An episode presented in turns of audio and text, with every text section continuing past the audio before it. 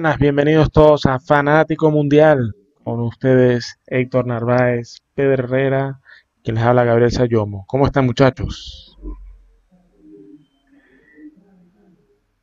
Gabriel, ¿qué más? ¿Cómo están todos? No, no, para nada. ¿Cómo están muchachos? Gabriel desde España, Pedro desde México. Yo desde aquí, desde Chile. Bueno, un gran saludo y bastantes temas el día de hoy. ¿Cómo estás, Ken? Todo muy bien. Bueno, aquí viendo las, las impresiones post final de Champions, una final inédita ahí sin, sin público y, y, con prácticamente un juego eh, sin ese ida y vuelta que caracteriza a la, la, Champions League y que está cobrando un poquito de fuerza para, para que sea implementado en el futuro, ¿no? Prácticamente un solo partido en sede neutral y, y muerte súbita, por así decirlo, ¿no? En un solo juego creo que eso puede lesionar un poquito el espíritu de lo que era la Champions, de los goles de visita y, bueno, creo que también va a lesionar muchísimos. Eh, no creo que se apruebe, este, porque bueno, también hay mucho dinero eh, por delante, al menos de que bueno, el coronavirus siga siendo de las suyas y, y el año que entra sigamos evidentemente con, con también con los cosos deportivos cerrados, ¿no? Sí, sí, sí. ¿Tú qué piensas de, de, de ese tipo de juegos? Exacto, eso te iba a preguntar, eh, Gabriel, ¿qué, piensas tú de este tipo de, de, formato o de juego, sí, de eliminatorias? Sí, bueno, a mi, a mi parecer es más eh, interesante, más emocionante partido de eliminación directa. Creo que de verdad ahí los equipos van a, por el todo, pero bueno, por, viendo la parte económica, sí eh, es importante para los equipos y para las ciudades que albergan los partidos, bien sea de ida o de vuelta, que, que se efectúen esos partidos de vuelta. ¿no? Entonces, por la parte económica, yo creo que va, va se va a mantener el mismo formato, por lo menos eh, mientras no haya, mientras todo esté en la vieja normalidad. O sea, cuando vaya, pueda ir gente a los estadios. Mientras no pueda ir gente a los estadios, yo creo que es muy probable que veamos el mismo formato de, partido directo como lo hemos visto este año. Y bueno, todo apunta a que hasta que no haya una vacuna y los estadios estén vacíos, va a ser un partido directo. Este, veremos a ver qué pasa. Sí, miren, yo, yo les voy a ser sincero, a mí sí me gustó mucho, me gustó mucho, evidentemente, bueno, la falta de público, eh, horarios, todo eso, eh, quizás no, no, no aplica tanto, ¿no? Lo que me gustó mucho fue este formato de C neutral con enfrentamiento directo. Claro, si me preguntas a mí, como caso hipotético, presidente de UEFA, FIFA o lo, como lo quieras llamar, ¿qué haría yo? A mí me gustaría que fuese un Final Four, o sea, desde semifinal hasta la final. Ya, no sé, cuartos de final me parece demasiado, incluso si incorporamos los octavos ya sería como que desvirtuar demasiado eh, la competición, por eso mismo que dijeron ustedes, ¿no? Que se pierde el gol de visitante.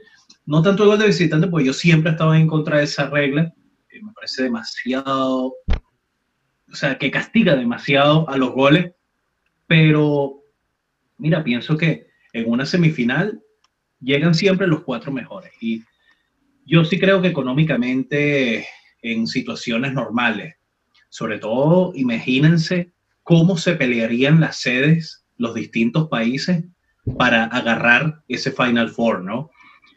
O sea, sería una pelea a cuchillo y pienso que a nivel mediático sería muy, muy, muy bueno. Claro, te comerías dos juegos, ¿no? El juego de, el de, el de regreso, el de, el de vuelta.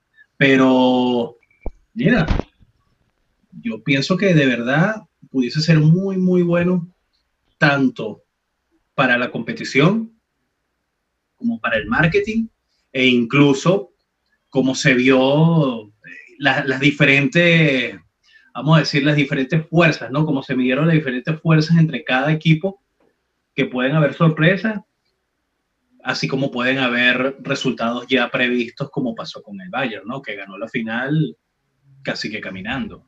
Digo caminando desde, desde el periodo de octavos de final hasta la final. Pues.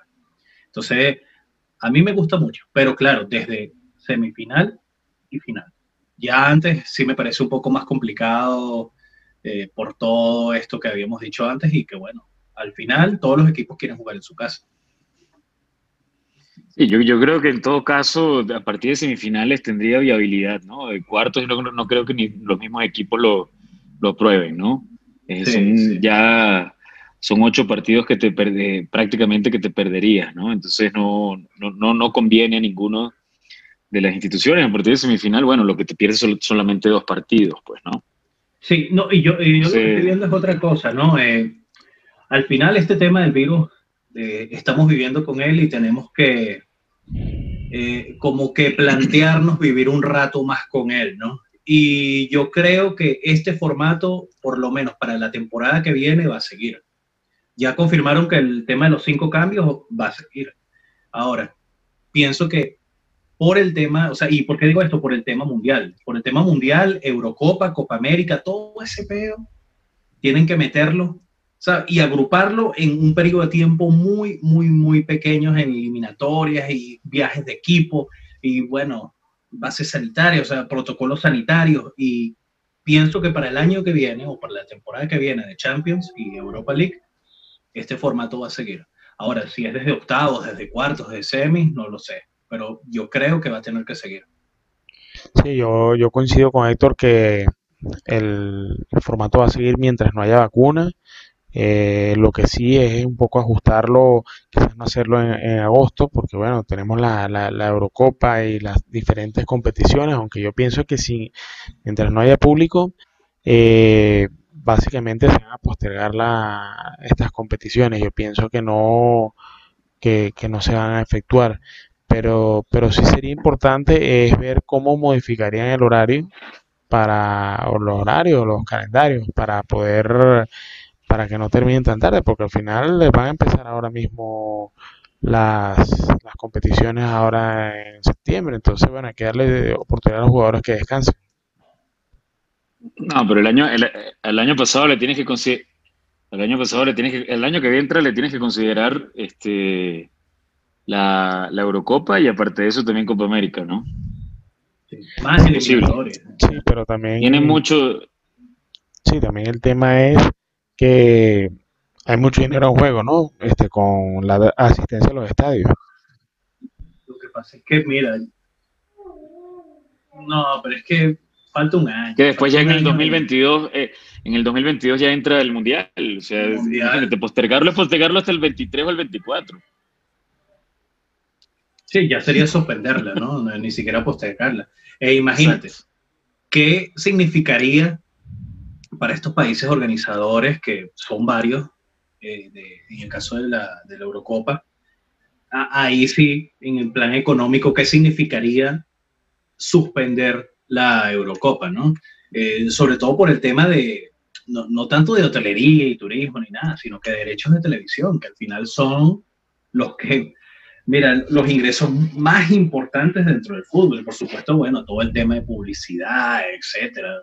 Eso puede implicar unas pérdidas muy, muy grandes para cada uno de los países, además de todas las inversiones que se hicieron a los estadios, todas las inversiones que se hicieron a los campos de juego. Eh, es complicado decir vamos a suspenderla. Sí, sí, por eso es que yo, sí, yo, yo por eso pienso que al final se tienen que postergar, ¿no? Porque dentro de la visión, una visión un poco limitada que yo tengo de, de, toda esta situación, lo que aplica una organización de un torneo de estas magnitudes, eh, yo creo que los países anfitriones cuentan con la asistencia de personas, que eso trae mayor consumo, turismo, eh, en sí es una industria completa que, que, complementa. Por eso yo pienso que van a luchar por postergarla, porque si no, ¿cuándo les va a tocar eh, volver a, a, a, alojar una, una, una copa una Copa del Mundo, una Eurocopa, sobre todo países que no son tradicionalmente turísticos de Europa y, con este tipo de eventos les va muy bien eh, esta cantidad de turismo para su economía.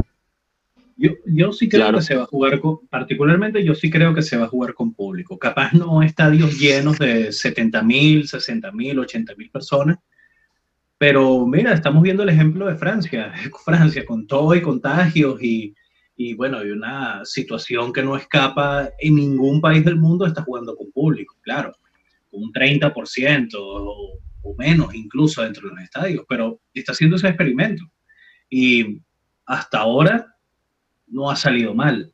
Yo creo que a medida que vaya pasando el tiempo y bueno, vayan saliendo las vacunas, etcétera, creo que va a estar un poquito más despejado el panorama en cuanto a estas grandes competiciones como, bueno, Eurocopa, Copa América y eh, Olimpiadas, ¿no? Que también las postergaron para el año que viene.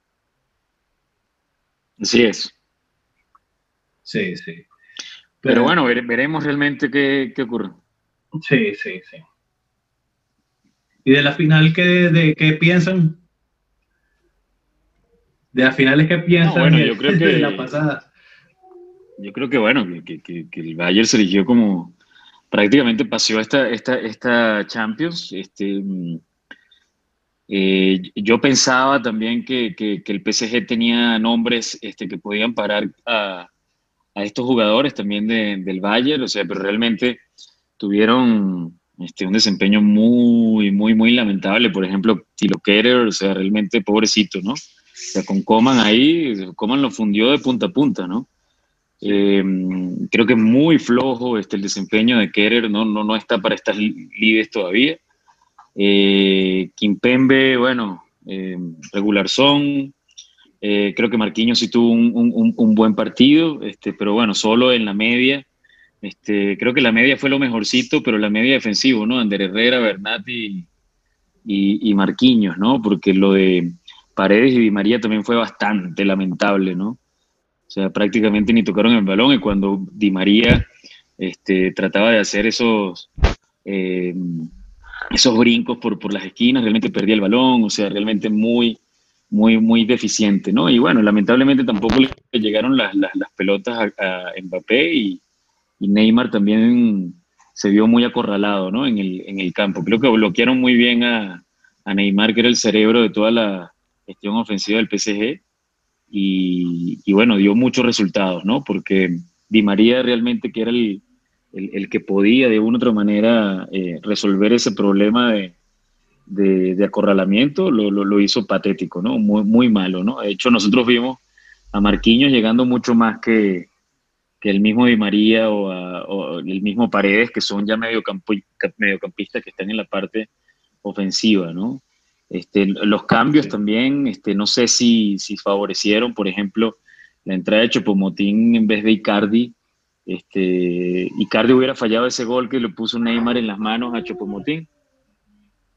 O sea, no, la gran no, pregunta, sí. quizás no, quizás no, quizás no, ¿no? Este Chopomotín, bueno, este, sí, el de la suerte, el que le dio la victoria este, con el Atalanta, pero ya que te salga la suerte dos veces, creo que, que es un poco más complicado, ¿no? Este, sí. Y bueno, Draxler, Draxler y, y Berratti, bueno, hicieron lo que pudieron, ya Ander Herrera y eh, eh, estaba ya cansado y, y, bueno, Berratti hizo lo que, lo que podía, o sea, los dos equipos tienen mucha profundidad, pero yo sí creo que, que Icardi hubiera sido quizás a lo mejor una, pre, una pieza diferente a Chopomotín, por lo menos en, esa, en esos últimos cinco minutos, ¿no?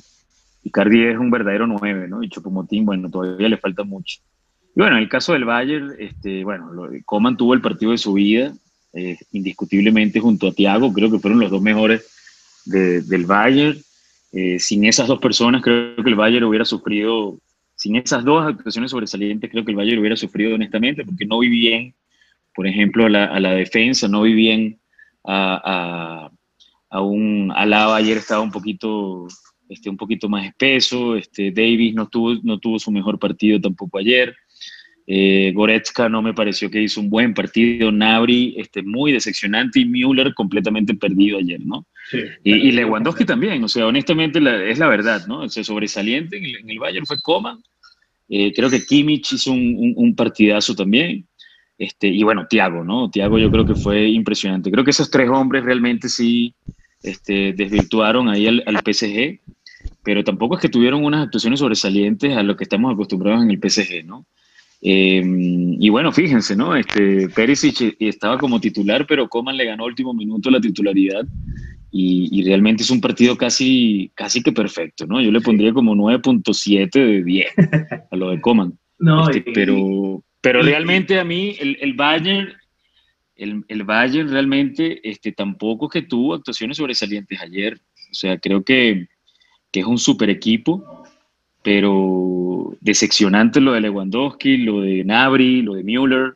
Este, muy, muy decepcionante con una, con una defensa que no estaba completamente articulada, ¿no? Marquinhos era el que estaba haciendo todo en ese pobre PSG. Sí. Pero Thiago realmente una bestia y Thiago ya no va a estar en, en, en, en el Bayern la próxima temporada, ¿no?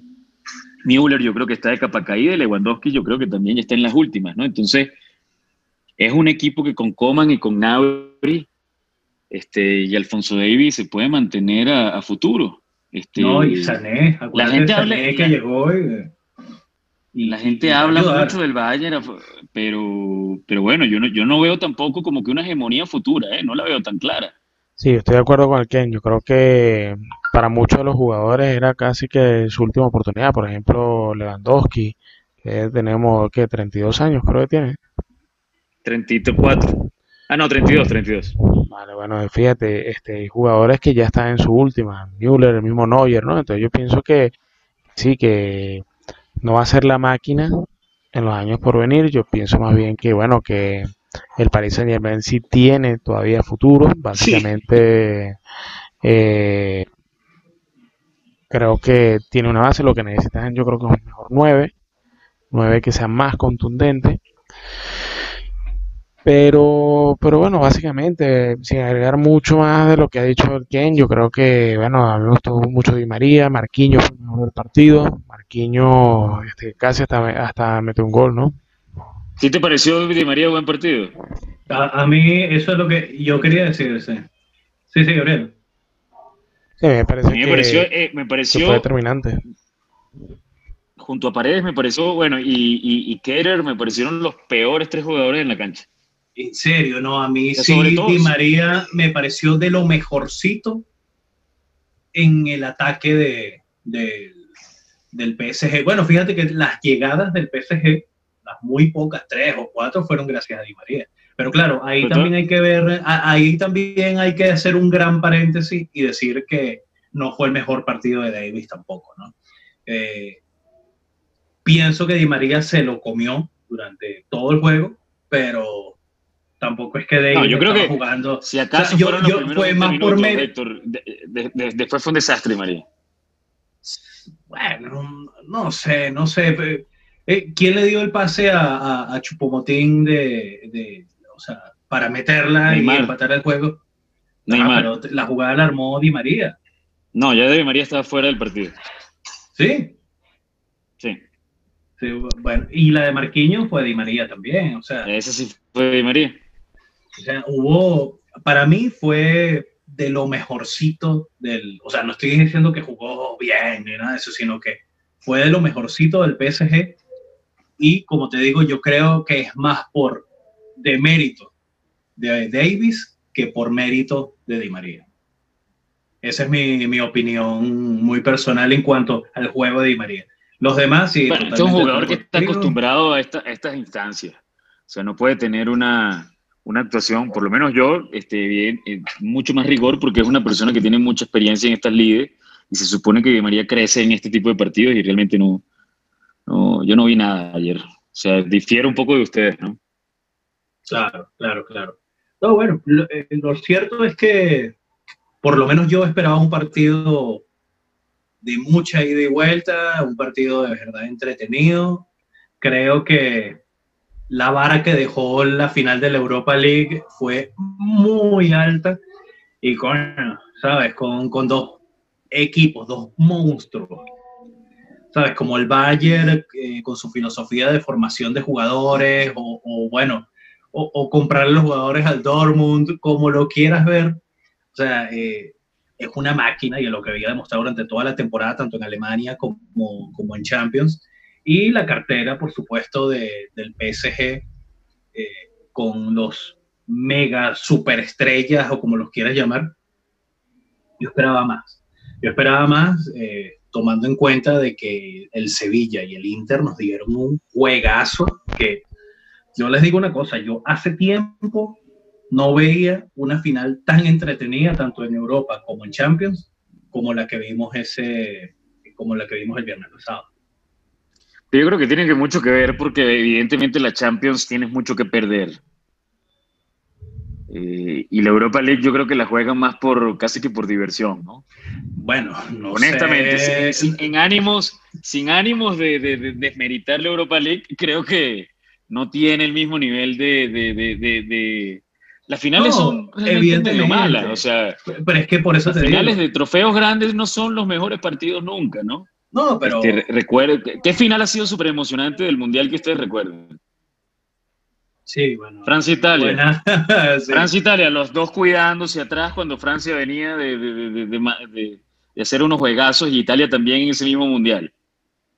Era una final espesa. Holanda-España fue una buena final, no fue una buena final. Este, Argentina-Alemania, bueno, esa sí fue, eh, eh, esa fue entretenida, esa fue entretenida. Croacia-Francia, bueno, eso fue un paseo horrible, ¿no? Este, Sí, Creo que las finales no son muy buenas, ¿eh? ¿No? Bueno, pero, pero sinceramente, o sea, por lo menos en, en Europa, claro, el Inter es un equipo que en teoría eh, es muy superior al Sevilla. Y mira, yo creo que tenía la tarea de ganarla, ¿no? Pero el Sevilla no es un equipo de Champions, pero es un equipo que nunca te va a ganar la Champions.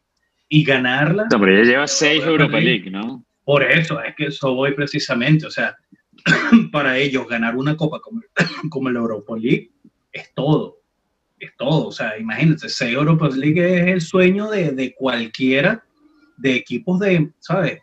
De mitad de tabla o, lo que pasa es que, claro, el Sevilla ahorita no es mitad de tabla en España. Para mí es el cuarto mejor. ¿Y el Inter tampoco?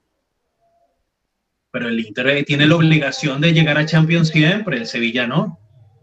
Ese, es mi punto precisamente. Sí, yo opino, si bien el quien tiene razón, que las finales son partidos malos, sobre todo porque, bueno, este hay muchos juegos, ¿no? En los mundiales, en la Eurocopa, en la Champions League. Lo que sí no estoy de acuerdo es que, que se desmerite, ¿no? La Europa League, porque cada equipo tiene su, está su nivel y cada quien va todo por todo. Este, pienso que eh, esa competición para los equipos que participan eh, eh, es, muy importante, ellos tienen mucho en juego, al final es una fuente de ingresos adicional y que cada quien juega en su liga, ¿no? Al final, al final están los grandes campeones de Europa como Manchester United o el mismo, o el mismo Milan que están en, otro nivel, pero que ahorita son importantes esas, esas copas, ¿no? Y, y bueno, ahí está la Champions, donde están los mejores actualmente, ¿no? O sea, que al final cada cuál es importante. Pero es que fíjate, yo, yo te voy a poner un ejemplo.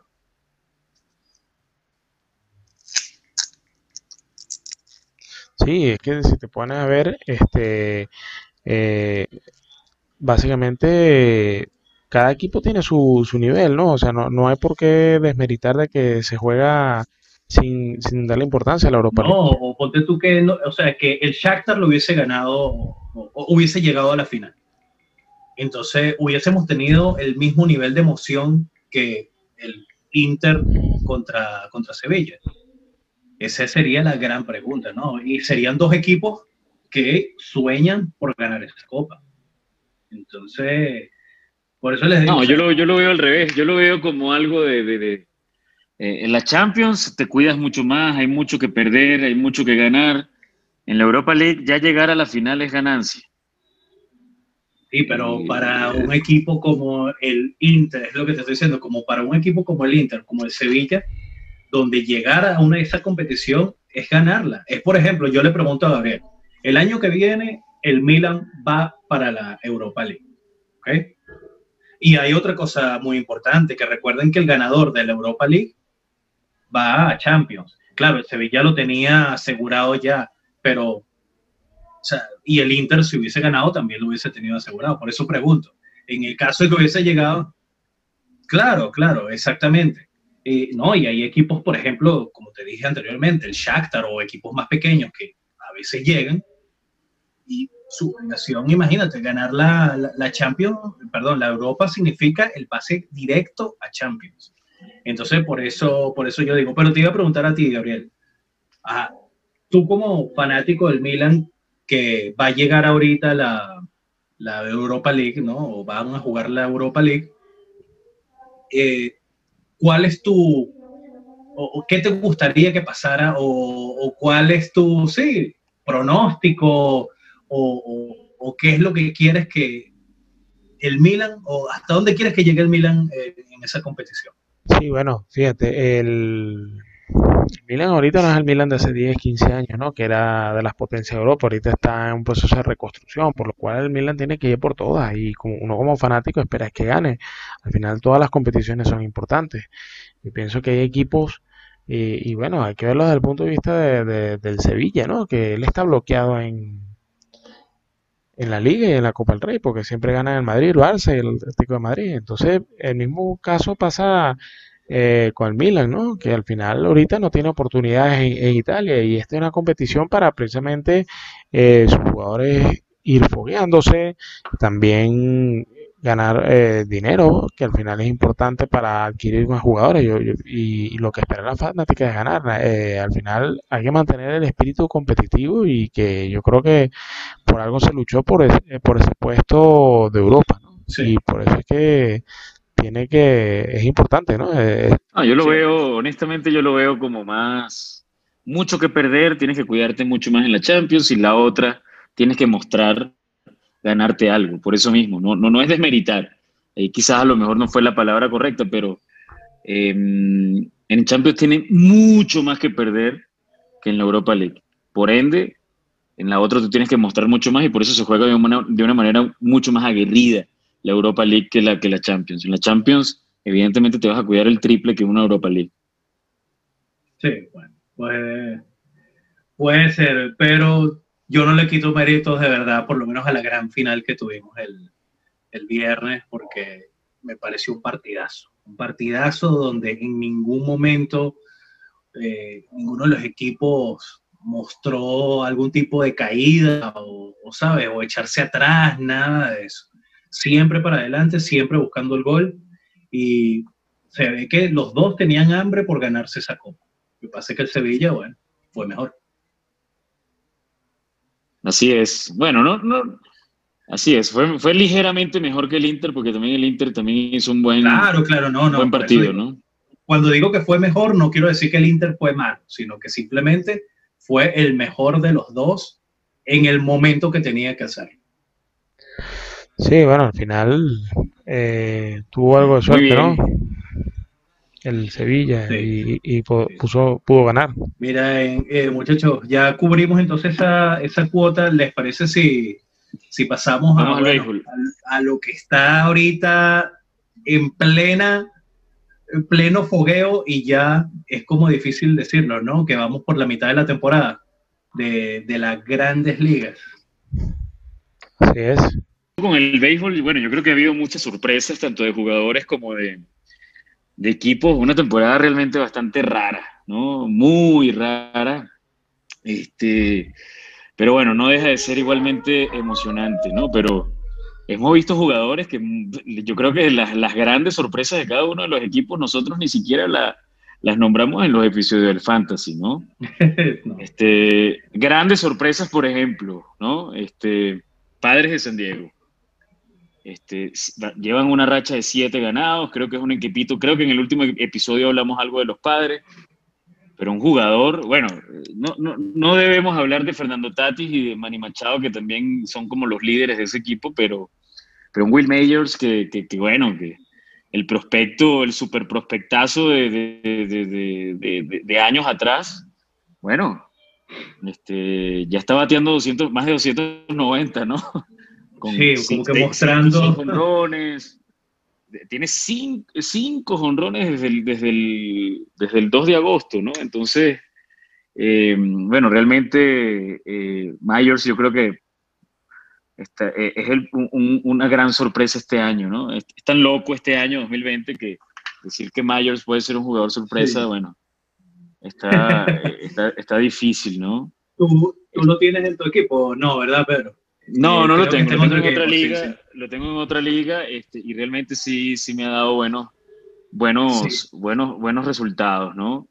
Este, por ejemplo, también, em, bueno, hay, equipos que realmente eh, eh, están muy mal por naturaleza, ¿no? Pero volviéndolo a lo que están en los primeros lugares, los Yankees es una locura lo que está haciendo Luke Boyd, ¿no?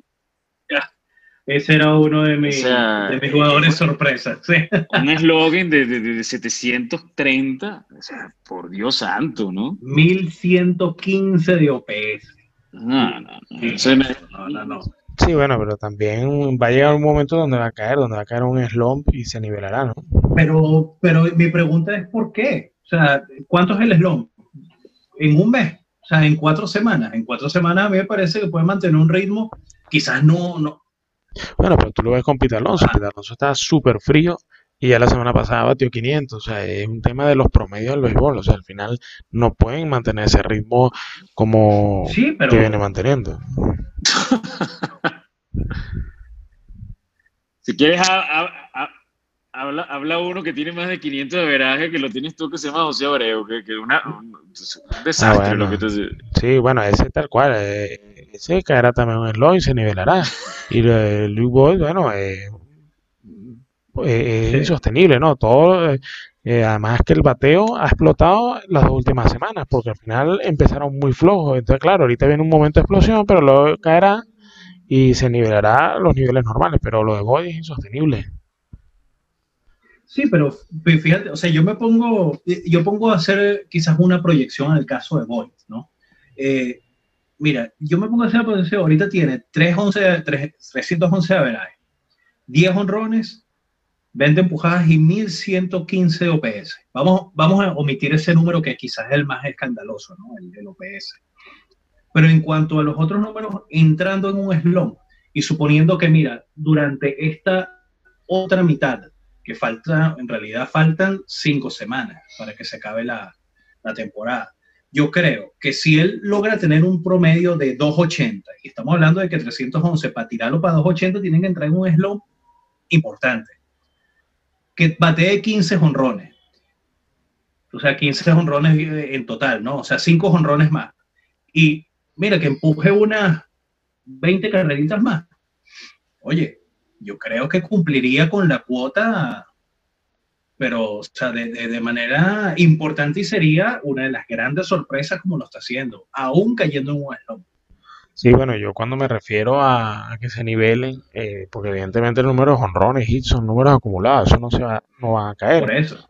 Pero el tema del averaje y el OPS, básicamente, fíjate, tiene 79 turnos al bate. Al final, cuatro, que tiene cuatro días sin batear hits, son 20 turnos ya ahí cae a 2.80 y se nivela, ¿no? Pero evidentemente es un bateador que sí tiene poder ocasional, que la temporada pasada tuvo 20 honrones, eh, pero... al final todo vuelve a, su punto original, ¿no? Y, y un slot me refiero a eso, básicamente. Sorpresa, eh, eh, otra sorpresa, Anthony Santander, ¿no? Y los mismos Orioles.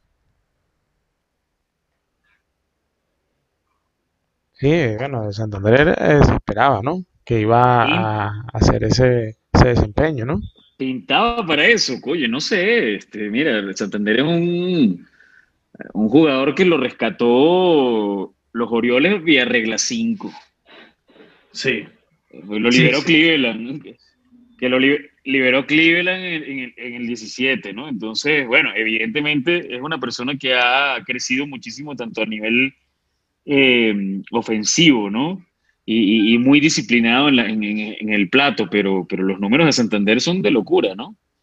Sí y, y, yo creo que pocas personas lo eligieron en un draft completo, ¿no? Por lo menos quizás a lo mejor un 50% de los equipos, pero de los drafts, pero otro 50% seguro lo vio, ¿no? Sí, totalmente de acuerdo. Sí, Antonio Santander es el típico bateador que deja o de última ronda o aunque lo tienes ahí en watchlist para que en lo que empiece a batear tomarlo, ¿no? Y bueno, yo pienso que, está bateando bien para, para lo que se espera. Sorprende más Boyd que Santander. Sí, para mí sí. Bueno, el tema de Boyd también ha sido un poco las lesiones, ¿no? Creo que, que, un Yankee siempre, siempre tiene fortalezas, ¿no? Y siempre se espera mucho de un prospecto Yankee, como en este caso Boyd, ¿no? Creo que a mí me sorprende un poquito más Santander que, que Boyd, Este, y bueno, me sorprenden otros jugadores también que yo creo que, que vale la pena mencionar, como Ian Happ de, los Cachorros, este, a pesar de que tuvo eh, una temporada buena hace como en el 2017 después de ser campeones, pero, pero Happ como que está viendo este, un resurgimiento, ¿no? Este, y... Sí, al final... Eh, ah, bueno. Eh, no, pero a ver. Creo que me, creo que me sorprende más otro, otro jugador dentro de los Mets que Robinson Cano. Dominic Smith me sorprende más que. Dominic Smith, sí. Bueno, pero Cano se pensaba que estaba en el retiro, ¿no? Me, me parece más, más, sorpresa que, que Cano. O sea, yo sé que Cano tiene, tiene un averaje extremadamente alto en esta temporada regular, pero creo que lo de Dominic Smith ha sido muy sobresaliente, ¿no? Y ha sido uno de los grandes problemas de, de Alonso en, el, en, las primeras etapas de cambio también. Ese,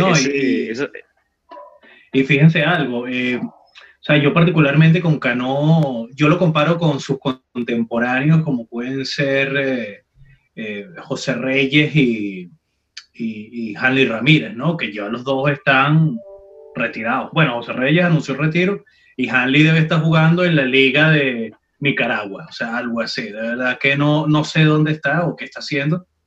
Eh, pero Cano es de los únicos, o de esa camada, es el que ha demostrado quizás un poco más de estabilidad, ¿no?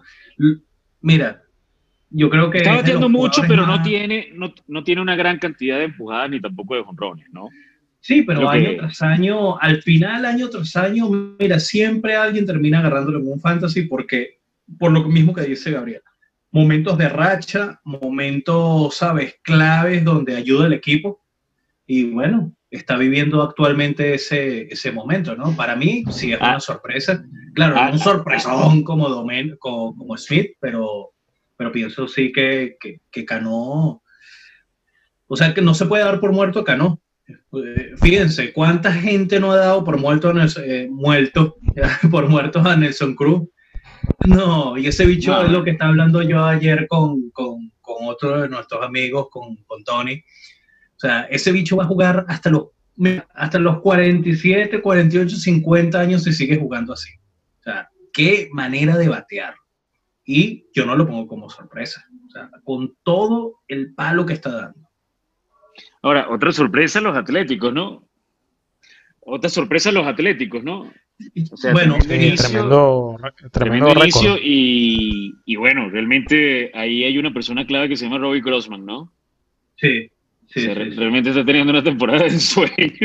No, bueno, de, hecho yo dentro de los equipos, ese es mi equipo sorpresa conjuntamente con, con los Cubs de, de, Chicago. De verdad que yo daba a Chicago por muerto.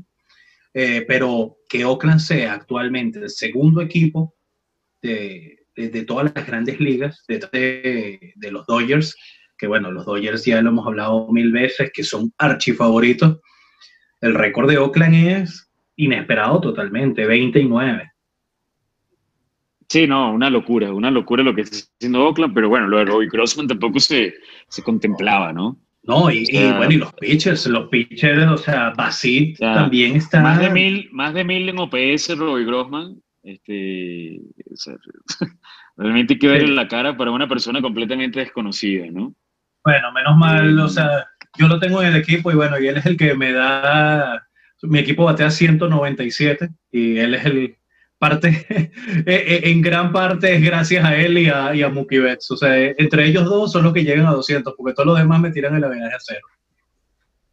Exactamente. y bueno, este, otra sorpresita por ahí, yo diría, bueno, los gigantes que, que, que también yo creo que se peleaban con, con, los piratas y con los Orioles, uno de los peores récords de la temporada. Creo que Gabe Kapler ha hecho un buen trabajo ahí con los gigantes y, y bueno, van de la mano de, de Mike Jastrensky, este, que bueno, por suerte lo puede pescar en la primera semana. Porque sí, porque sí, pero realmente ha tenido este, un inicio bastante bueno, este, líder en triples en la, en la liga y, y, tiene unos cuantos buenos jonroncitos, también como un primer bate. Este, creo que es bastante fastidioso este, este jugador, ¿no? Este, él ya fue un buen novato el año pasado, con, con casi 800, más de 800 de login, este, de OPS que digo, este, yo, mira, que tiene todo este, para establecerse como uno de los primeros bates bien agresivos en términos de contacto en la MLB, ¿no? A futuro. Es así, es así. Yo pondría dos jugadorcitos ahí, uno que me ha sorprendido bastante porque no hemos hablado de picheo y creo que el que más me ha sorprendido porque de verdad la, la temporada pasada... Yo tengo uno. A pesar de ser muy, muy joven, a pesar de ser muy joven, mira, no me gustó lo que vi por lo menos la temporada pasada y es Max Fried, ¿no? De, de los Bravos de Atlanta. Eh, los números que está mostrando son brutales. No es muy a mí no me parece tanta sorpresa Fried. No me parece tanta No te parece tanta sorpresa de los pitchers. No. Yo creo que para mí es el la más calidad sorpresa. De Fried ya, se ya se comentaba de la calidad de Fried, o sea, simplemente le faltaba un buen arranque. O sea, no, eh, no, es, no es para mí una gran sorpresa. Sí, para ahora, mí el pitcher más, sor Ajá. Sí, sí, no, pitcher más sorprendente. Dylan Bondi. De los ah, bueno. Sí, sí, totalmente, sí. puta sí. madre, o sea, lo, lo, que pasa es que Yo... tengo un equipo que pobrecito, ¿no? Pero, pero Bondi, e, eso sí no me lo esperaba. Honestamente, no, eso no me lo esperaba nada. lo de Dylan Bondi, o sea. Sí, aunque también donde a, a un equipo que ha decepcionado, hablando de decepciones, sería los, los Phillies de Filadelfia, ¿no? Que, que al final... Sí, totalmente, totalmente de acuerdo, sí. Sí, porque de los equipos, mira, yo también tengo los, los Atléticos de Oakland como primera opción de, de grandes sorpresas, no tanto porque, o sea, todos los años Oakland demuestra que están ahí para fastidiar y siempre de alguna manera se meten en la clasificación pero este récord, o sea, hablar que a estas alturas Oakland es el segundo récord de las grandes ligas. Mira, yo particularmente no me lo esperaba. Sí, como les decía, bueno, Filadelfia, el eh, récord negativo con tan buen bateo, tan buen picheo. Mira, eh, ustedes saben lo que yo pienso de Filadelfia y bueno, y mi odio hacia hacia, hacia Harper, sí, y hacia Harper, pero bueno, Harper me está callando la boca totalmente esta temporada. Eh, ojalá se cumpla la, la, premisa de Gabriel de que, de que, o sea, son jugadores de racha y entonces después se caen porque no puede mantener esa, ese, ese ritmo, pero, pero mira, además de Harper, ¿qué, ¿qué más tiene Filadelfia o qué más ha mostrado? Real Muto no, no, bueno, o sea, tiene, no creo que hay que... Tiene a Nola, tiene un Jay Carrieta, o sea, tienen a Zach Wheeler, o sea, realmente yo también coincido con, con, con, con Gabriel, ¿no? no es para que esté este, enterrado en el último lugar, pero más allá de los Phillies, a mí me parece más decepcionante lo, eh, lo, lo, los Angels. Sí, claro. O sea, o sea, o, o sea me parece... Rendón. Sí. Rendón Otani está, no está lesionado, por lo menos puede batear Otani. Este, Trout está haciendo, está como unos días, tienen a Dylan Bondi, pero no se le da, no se le da como dice Messi, ¿no? También, comparten, también, comparten división con Houston y Oakland y bueno, aunque para eso están las contrataciones, ¿no? Para competir, ¿no? Oye, pero para que estén, para que estén Sí, pero para que estén. Bueno, y lo, y lo de Boston, lo de Boston se veía venir. No sé, no sé ustedes cómo, cómo sí. no me sorprende tanto lo de Boston, a pesar de que es un super equipo y siempre es un equipo naturalmente, históricamente, eh, que tiene que estar peleando los primeros lugares, pero creo que era algo que, que se veía venir, ¿no? El desmantelamiento de Mookie, este, Pierce, eh, Price, que digo, este, realmente yo creo que sí, sí, sí se veía venir esa debacle de los, de los, de los medias rojas, ¿no? Sí, y el próximo a salir, el próximo a salir va a ser Jerry Martínez, ¿no? Seguramente, seguramente. Yo creo que ese salario, si quieren hacer un, eh, si quieren hacer una reconstrucción total, bueno, este, yo, yo creo que JD debería ser el primero en, en, en salir de, de, de, ese equipo. No, ahora imagínense. En, imagínense las puertas que se le abre si el bateador designado universal continúa para la próxima campaña y bueno, y para futuras campañas. ¿Quién lo sabe? ¿Quién lo sabrá? Va a ser, hay, va a ser el, sí, sí, el, el, más apetecido pues, en, en, todas las grandes ligas. Hay que ver, hay que ver. Eh, y bueno, este, en, en, el caso de los jugadores, yo creo que hay varios que han decepcionado, ¿no? Sí. Pero el Osito Boyd ha sido un desastre, ¿no? Matthew Boyd, no sé cómo lo ven, pero para mí yo, yo le pongo la ficha del peor de los peores, ¿no? No, bueno, para mí. de pitchers, de pitchers, de pitchers. Bueno, lo que pasa es que Boyd era un sleeper, en realidad. Eh, o sea, se apostaba que iba a hacerlo bien. Sí, era un sleeper. Yo, yo lo pongo como sleeper, yo creo que hasta ahora, por supuesto, o sea, sin duda. No, no, no, grande... los, tigres, están ganando más que antes y él tiene peores números. O sea, va al no ha aportado en ese, sí, sí. No, exacto, no ha aportado, no aporta. No ha aportado un carajo. Pero una efectividad de 10, o sea, por Dios. Sí. Y un FIP de, de, de, 6.13, puta madre, o sea, ¿no? El whip cercano a los dos. O sea, sí. me parece el peor pitcher por lejos. Sí, totalmente. Para mí los o sea, de, decepción. sí, sí. Yo creo que, bueno, yo si me voy a la decepción netamente hablando desde el punto de vista de, de fantasy, que mucha gente me está llorando por ahí, eh, evidentemente está entre los incluso los tres primeros de, que nosotros nombramos, ¿no? Eh, bueno, dentro de los de Gabriel. Yelich, Acuña y Bellinger. Yelich, Acuña y Bellinger. Sí, bueno, Bellinger está bateando 7 honrones, 211, y usted lo oyó por aquí, por aquí, de que ese va a ser el rendimiento. Claro, claro, claro. Eso, eh, esa era mi expectativa también, pero bueno, eh, yo creo que un año tan malo, no, no, no me lo esperaba, ¿no? Sí, bueno, al final bueno, lo que pasa es que Arenado. También, también se escuchó por acá que el hombre nada más batea en Colorado. Nada más batea en Colorado. sí, también se escuchó por acá. Sí, decepciones de verdad yo creo que son demasiadas. Sí, de bateo, de, bateo, de bateo son demasiadas, inclusive el mismo Javi está coincido con ustedes, jugadores primera ronda, que no están dando el resultado, pero lo más decepcionante no tienes que hurgar mucho. Nada más con Acuña, Yelich y, Bellinger lo, tienes la corona. Ahora, en el picheo, a mí sí me parece que Matthew Boyd este, es el peor de todos, ¿no?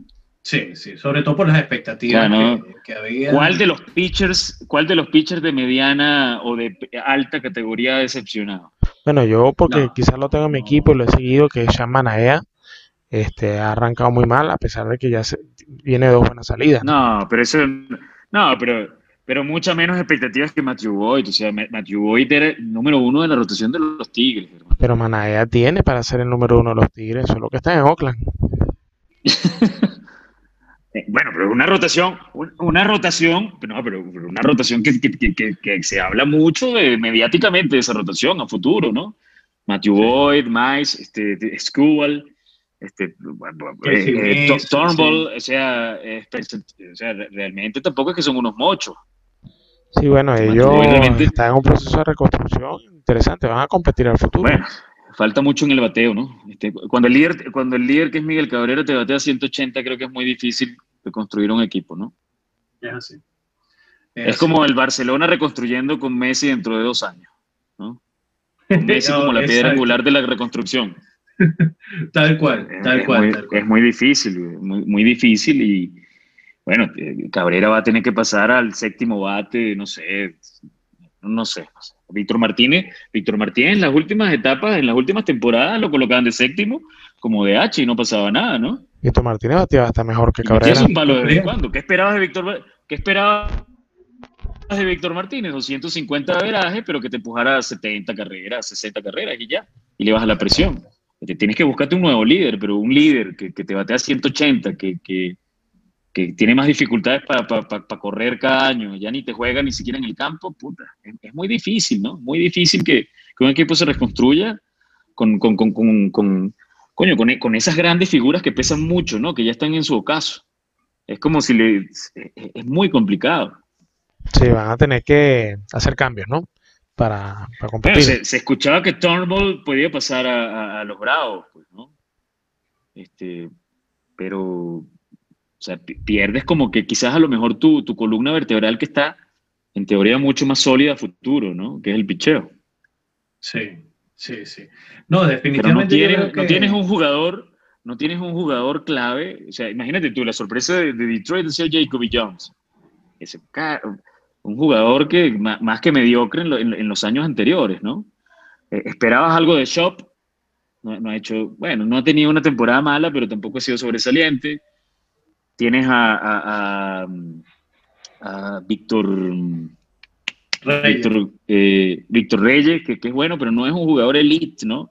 Que se prospecte como jugador elite.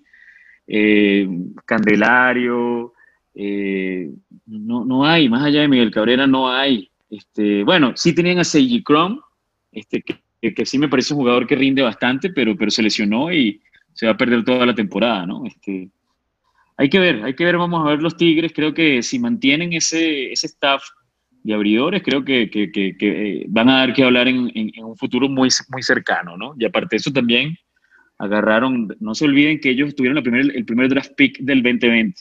Correcto. Y, y también fue un pitcher, ¿no? este, Scholarson, algo así, ¿no? Sí, creo que sí, creo que. No me recuerdo ahorita, pero. Pero bueno, eh, eh, vamos a ver cómo se reconstruye ese equipo de los Tigres. Creo que tienen un, futuro interesante, ¿no? Sí, sí, sí.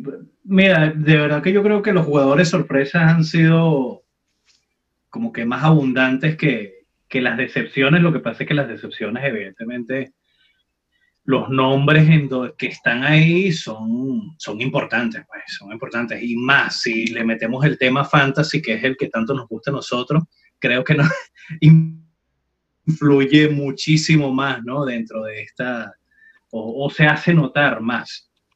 Eh, sí, o sea, estoy con, coincido completamente con ustedes, con, tanto con los equipos de sesión y sorpresa y los jugadores.